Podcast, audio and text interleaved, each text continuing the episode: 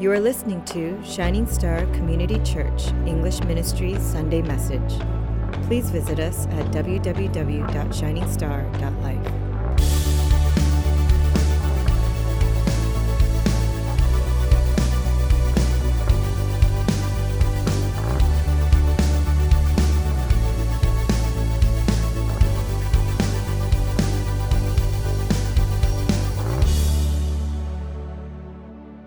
We are currently in the middle of our pathway series, right? We're currently in the middle. We went through the mission of the church to know and enjoy God. Then we moved on to the vision, right? To rescue, reclaim, and revive a broken world for his kingdom. And now we are going through our core values. We went through the first, the second, and the third, and now we're on to our fourth. But before we go into that, I want to ask you guys a simple question, and that question is why are we going through these things? Why are we going through our core values? Why are we spending the first three months of 2018 going through our mission, going through our vision, and spending all this time to tell you about our core values? Why? You see, there are two reasons why. The first is the, is a simple uh, answer of identity. You see, I want to tell you about the identity of this church. I think that is so important here. It's important for you to understand what we believe in as a church. You see, this is a huge, uh, this is a huge, huge value system because if you don't understand this, and you'll never have ownership over it. You see, if you don't believe in something, why would you ever belong to it? You get what I'm saying? So we want you to have ownership over this. We want you to know and understand who we are so you can join us as well. And see, that becomes the second reason we are telling you this. The second reason we're going over these core values, why we're telling you about our identity, is because it's your choice now. It's your choice. You see, your choice is either to say, yes, this is who I am, this is where I want to be, and this is where I am going, or it's your choice to say, no, this is not what I want to believe, this is not where I am, and this is not where I'm going. You see, it's going to be your choice, but you will have to make a choice. You see, God, He desires commitment. He doesn't go back and forth on His promises, He doesn't go back and forth on His decisions, and He expects the same from his children. So, for us, for this church, you see, we rescue, reclaim, and revive because he first did those for us. You see, we believe in the truthfulness of the Bible. We believe in the power of preaching. We believe in the persistence of prayer. You see, because he is good and he is mighty and he has done those things for us. You see, we believe in those things, but now it's your choice in what to believe. You know, right now we're in the middle of our First Timothy class, right? And it's a, it's a good class, right? Yeah, yeah. Okay, a couple of years. I, I, for me, I've been blessed. I've been so blessed, and I don't know if I'm allowed to say that because I'm the teacher, but for me, it's been, it's been so good. Um, we're actually more than halfway through. We only have a, a couple more classes left, but um, it's been awesome. We've, we've talked about, and what is, so we've talked about, does God accept your prayers when you're angry. We talked about that, right? Does, does God accept, will, will God still listen to your prayers when you're angry? We talked about, is, uh, we talked about what else? Maybe, uh, oh, does God have different expectations for pastors than he does for members? Should we have different expectations for pastors than for members, right? We talked about that. We also talked about, uh, are we allowed to come to church with braided hair? Right? We talked about, we, I'm not kidding, Paul spent an entire sentence, and we spent over 10, 15 minutes talking about that one question. You see, that braided hair, I'm just going to tell you a little bit. That braided hair does not mean braided hair. That braided hair symbolizes a boastful heart. You see, when you come in with braided hair, that's a status symbol back in the day. And that brought disunity in the church. They brought, that brought disunity in the place where you should have unity, you see. So don't braid your hair. Say to your neighbor, don't braid your hair. Don't braid your hair. You see, don't braid your hair. All right?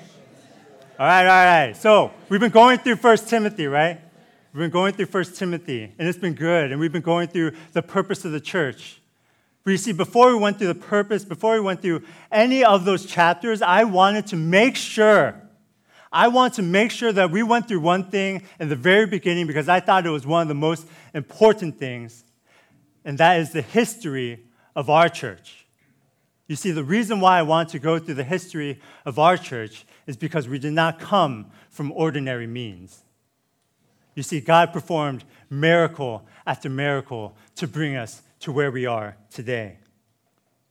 And it's been crazy because we have seen families restored even now. We have seen relationships restored even now. We have seen huge things happen even now. And God's hand has been evident from the very beginning up until today. He has. But there is something I want to stress to you right now that our church may have started from miracles, but it is not miracles that sustain us. It, has, it is miracles that we see in the lives of our congregation today, but it is not miracles that we rely on. You see, our reliance is upon God alone. That means that the words we have spoken up here are not empty, but they're actually everything. That you see that even if not a single miracle occurs again in this place, that we will still continue to follow the Lord that even if there's not a single other person in these chairs, that even if God does not speak another word to us, that we will still value the Bible, that we will still look at preaching, we will still look at prayer, and we will still value evangelism. You see, it is not miracles that sustain us. And so now it becomes your choice. What do you want? Is that, is that go along with what you believe, or does it not? You're going to have to make that choice. And you know, I'm not saying that this is easy because it's not. You know, we, we love this phrase. We love the phrase of, we, uh, was it? Um, we, uh, when we're unfaithful, God stays faithful, right? We love that phrase. Oh, man, when, when I'm unfaithful, at least I know that God stays faithful. But I want to ask you guys haven't there been times that you felt when you have stayed faithful, and yet it seems like God is unfaithful? I, okay, that's just me then, I guess. But for, for me, at least, there have been times when it, I have done everything right. I have done my quiet time, I have prayed, I have given, I have done these things, and yet God still hasn't answered my prayers. And yet God still, it doesn't seem like He's listening to me. You see, it seems like I have stayed faithful, and yet God is unfaithful. You see, there will be seasons in your life where God steps back even when we step forward in faith. That's called walking in the wilderness. You see, Jesus, he walked in the wilderness for 40 days and 40 nights. And you see, he was tempted by Satan every single day at that time. But it wasn't God who left him there, God was with him there.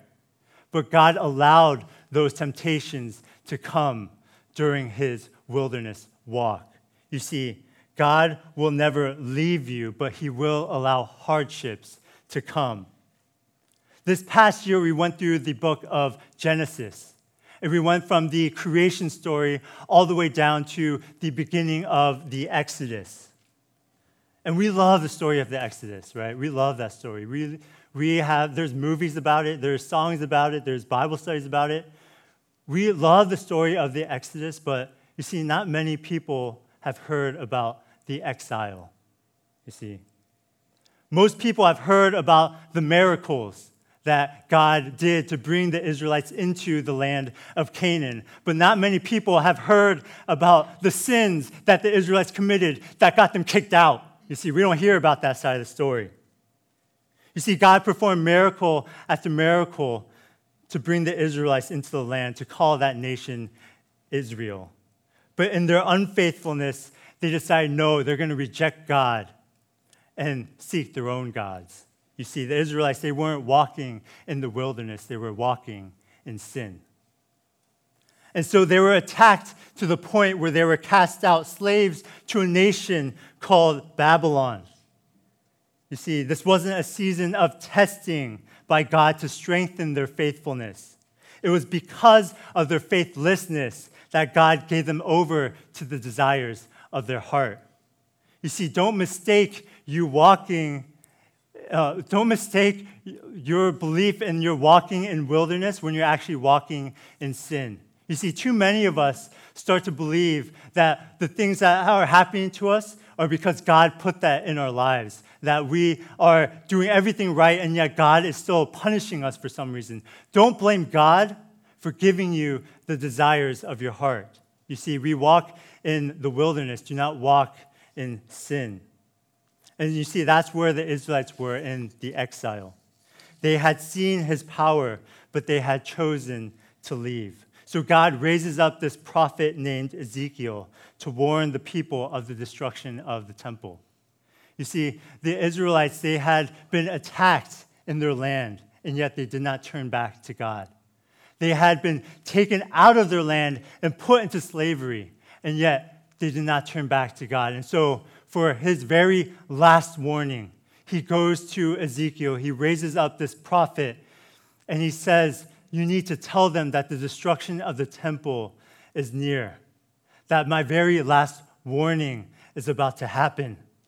Go and tell the Israelites. And that's where we pick up in these verses here. I want to read verse 1 and 2 to, to you right now.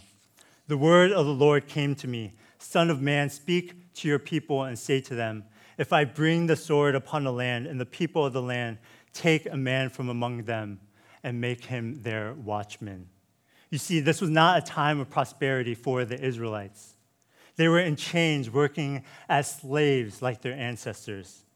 This was not a time of prosperity for Ezekiel. You see, his wife had just passed away, and his mourning was cut short. God did not wait for Ezekiel to finish his mourning for God to speak. You see, God did not wait until Ezekiel was ready. God spoke in Ezekiel's sorrow. It's sometimes at our lowest that God will speak loudest.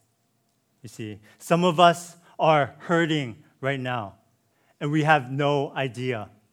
I think at this place there could be marriages that are on breaking point, but no one else knows. There could be people here whose grades are about to kick, get them kicked out of school, but no one else here knows.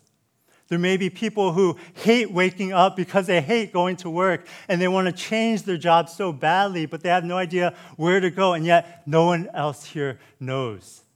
You see, we may be in complete desperation. But maybe, maybe it's in your desperation that God has a specific word for you that you would not have been able to hear if you were satisfied. Do you get what I'm saying? Your circumstances, my brothers and sisters, do not dictate your responsibility. Your circumstances do not dictate your responsibility. When God speaks, we obey. Do not ignore when God calls you, walk in obedience. You see, if you do not walk in obedience to God, then God will not be the one directing your steps. Your circumstances will be. Israel had turned away from God, and yet God raised up a prophet. Ezekiel was in mourning, and yet God still called him. But you see, I want you to understand something. I want you to understand this that yes, God called him in the middle of his mourning. Yes, he did not allow Ezekiel to finish mourning his wife. That's true. But God was not calling Ezekiel to hurt him, God was calling Ezekiel to restore him.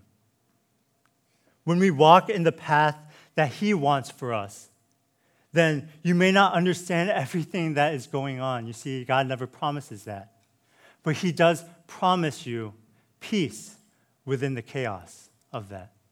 He promises you peace beyond understanding. So God calls Ezekiel and places him as a watchman. You see, a wall was built around a city for two reasons. The first was so the watchman he could go on the wall and look out towards the horizon and make sure that there are no enemies coming. You see, the watchman was the first line of defense for the outside.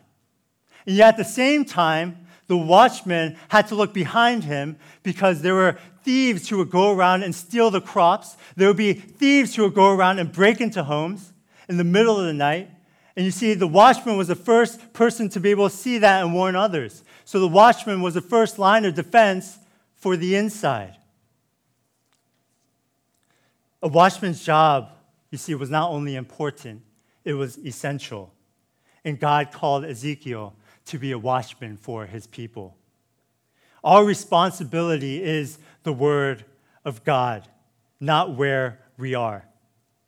It's interesting because there's nowhere else in the Bible that God uses watchmen other than in Ezekiel. There's no other place that God ever uses this word watchman other than when he's connecting it to warning. And I think that's because he understands the difficulty of telling others about Jesus. You see, he understands the difficulty of looking to the outside. And he also understands the difficulty of rebuking our brothers and sisters who are in sin. You see, speaking in truth, looking to the inside. Those who are on the ground can only see what's right in front of them. You see, when you are on the ground and when you're face down, when you're, when you're here and you just look up, all you can see is what's right in front of you. You can't see the thieves that are going around. You can't see the enemies on the horizon. All you can see is right in front of you. Too many of us, you see, are living as people on the ground when God has called you to be watchmen on the wall.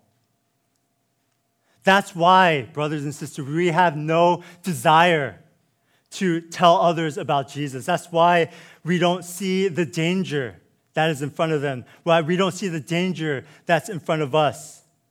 You see, you need to stop looking with a worldly perspective when God has placed you with a kingdom one. You see, you'll never fulfill God's commands in your life when you only focus on your circumstances. Ezekiel was in his 20s when God called him into prophetic ministry. He lost his wife, but he had no time to mourn her death. Instead, he was called because the people needed to hear. You know, there will be times in your life when God calls you to minister in the midst of your mourning. Don't ignore that. God knows your circumstances, He knows what you're going through. And there's a reason why He is calling you to look past your own situation and look to the situation of others. Our circumstances do not dictate our responsibility. Now, let's read verse 7. So, you, son of man, I have made a watchman for the house of Israel. Whenever you hear a word from my mouth, you shall give them warning from me. You see, Ezekiel, he was not speaking his own thoughts here.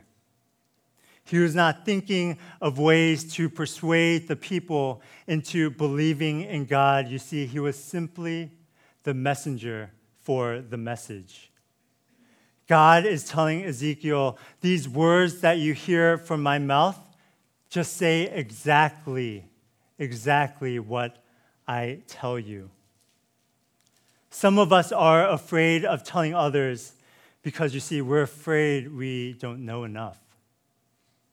We are afraid that, you know, my, my words that I speak are too different than my actions. That if I say something that I'm going to get judged for it. That, uh, that I'm, I'm filled with fear and that I don't know if I can really say these things because I fear rejection. I don't want when people, I don't want people to think badly of me. You see, we are filled with fear because we don't trust that God will use us. The opposite of fear is faith, you see. You are not enough to tell others about God.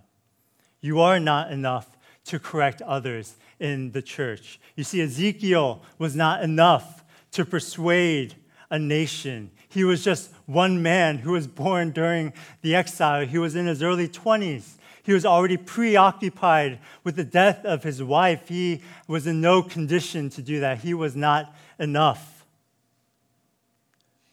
You see, it's important to realize that when God commands you, you are speaking with His words and not yours. That when you are walking in faith, there is no fear because you are speaking His thoughts and not yours. God has given you His authority to speak His words. Do you believe that? Do you see, that's the only reason why I'm here before you today. That's why I can stand here before you. That's why I, brothers, brothers, look at me. That's why I have no problem. brothers, that's why I have no problem. You know? I have no problem encouraging you. I have no problem rebuking you into how to be a godly man. I have no problem with that. But at the same time, sisters, I have no problem encouraging you, and I have no problem rebuking you either on how to be a godly sister. And for the singles, you know what? I have no problem rebuking you and encouraging you on how to live a godly single life. I've been doing that. I've been trying to. It's hard, I understand. But at the same time, for the married couples here, I have no problem encouraging you and rebuking you and guiding you on how to have a godly marriage. And for those who have children, I have no problem doing the exact same and guiding you on how to raise godly children. I have no problem. Now, you may say, Danny, you don't have that experience. You're right, I don't have experience. I don't have experience being a woman. Praise God, right? I don't have experience. I have never been married. I've, I've never had children. You see, I'm not able to do this out of experience. But experience does not equal authority. Do you get that? God gives you authority through His Word. Experience gives you a lot. I agree, it does. It gives you a lot. But you see, experience, it gives you knowledge. God, He gives you wisdom. When God saved your soul, He put in you the Holy Spirit that guides you with the right words. I'm going to read you Matthew 28, 18 to 20. I want you to follow along here. Jesus came and said to them, All authority in heaven and on earth has been given to me. Go therefore and make disciples of all nations. I'm going to repeat that. Go therefore and make disciples of all nations, baptizing them in the name of the Father and of the Son and of the Holy Spirit teaching them to observe all that I have commanded you. And behold, I am with you always to the end of the age. You see, this passage is called the Great Commission. Jesus, he had been born in a manger. He lived a perfect life. He died a sinner's death, was raised again on the third day. And on his very last day on earth, he gave this one command to his disciples, to those who call themselves Christ followers. And yet we feel at times so inadequate, right? I can't do that. Yeah, sure, God called me, but I'm not ready. I, have I did this and I've done this. You don't know my past. I, I can't do that type of thing. I, I don't have the ability. I don't have the preparedness. I don't have the, the know how to be able to, to do these commands. I, I can't talk to someone in truth and in grace and do all these things. You see, you may feel inadequate, but God always, I want you to hear this, God always equips those he commands. Always. If he has commanded us to make disciples, he has also equipped us with the right words. So don't worry because God's words are your words when you speak through Him. Now, this does not mean that the minute you begin to talk to someone out on the street, this, is, this, does not mean the minute you start to speak to your brother and sister and try to correct them that you'll all of a sudden start speaking verses that you've never heard before or speaking in the biblical Greek and the Hebrew or speaking in tongues. No, that's not what we're saying. What we're saying here is that even when you stumble, that even when you stutter, that God is able to work through you, that He will still be able to plant His seeds of faith in that person, even if you can't speak well. You see, God does not work through your eloquence, He works through your obedience. So Ezekiel obeys. Ezekiel obeys him. And God tells him his sword is coming. And it's the watchman's job to blow the trumpet and warn the people. You see, if the people hear the sound and don't turn from their ways, then you want that their blood is on their own head. Their blood, that's their blood. You can't do anything about that. But you see, if you see the sword coming down, if you see that sword, Ezekiel, and you do not blow your horn, then their blood is on your head. God, you see, He's giving a final warning to the Israelites. And I want you to listen to this part. I'm going to read the beginning of verse 8 and the beginning of verse 2, and I want you to listen. If I say to the wicked, O wicked one, you shall surely die. If I say to the wicked, O wicked one, you will surely die. If I say, in verse 2, it starts Son of man, speak to your people and say to them, If I bring the sword upon a land, if I bring the sword, if I bring the sword. You see, God, God is the one who brings the sword. He is the one who judges. God is in control. He is in control of all situations, and He is in control of all times. But you see, one thing that I've come to realize is that our church culture hates that idea. It hates the idea that God would bring pain along with prosperity. You see, the church idea, the church culture hates the idea that God would bring loss along with love. That we love focusing on just love. You see, it's interesting how believing that God is only love stops him from being your only Lord. You see, at least that's what I've seen. It's easy to see God as love because, you know, we read that love covers all things. We read that love what believes all things, endures all things, and hopes all things. See, if our God is only love, then you know what? We have all the time in the world. There's no rush. Because at the end of the day, if God really is only love, then He'll take care of everything else. There's no point of evangelism. There's no point in trying to correct others who are walking down the wrong path. There's no rush because He is love, and that's it. And yet we conveniently forget about verses like Exodus 34 14, when God tells the Israelites, You see, I'm not going to let you go down the wrong path. I'm not going to let you worship other idols because you know what? I'm a jealous God. And I will do absolutely everything, everything to make sure that you are only worshiping me.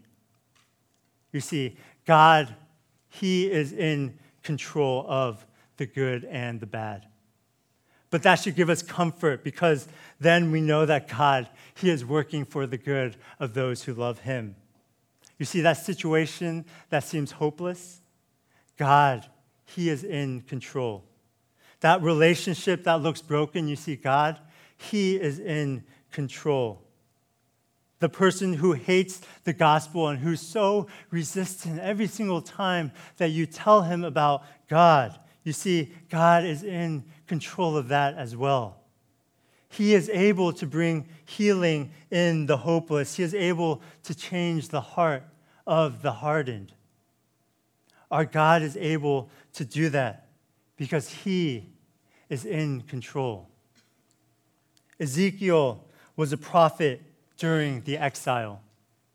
He was born to a people who did not know God, and he was given a task to warn them of a sword that they had no idea was coming.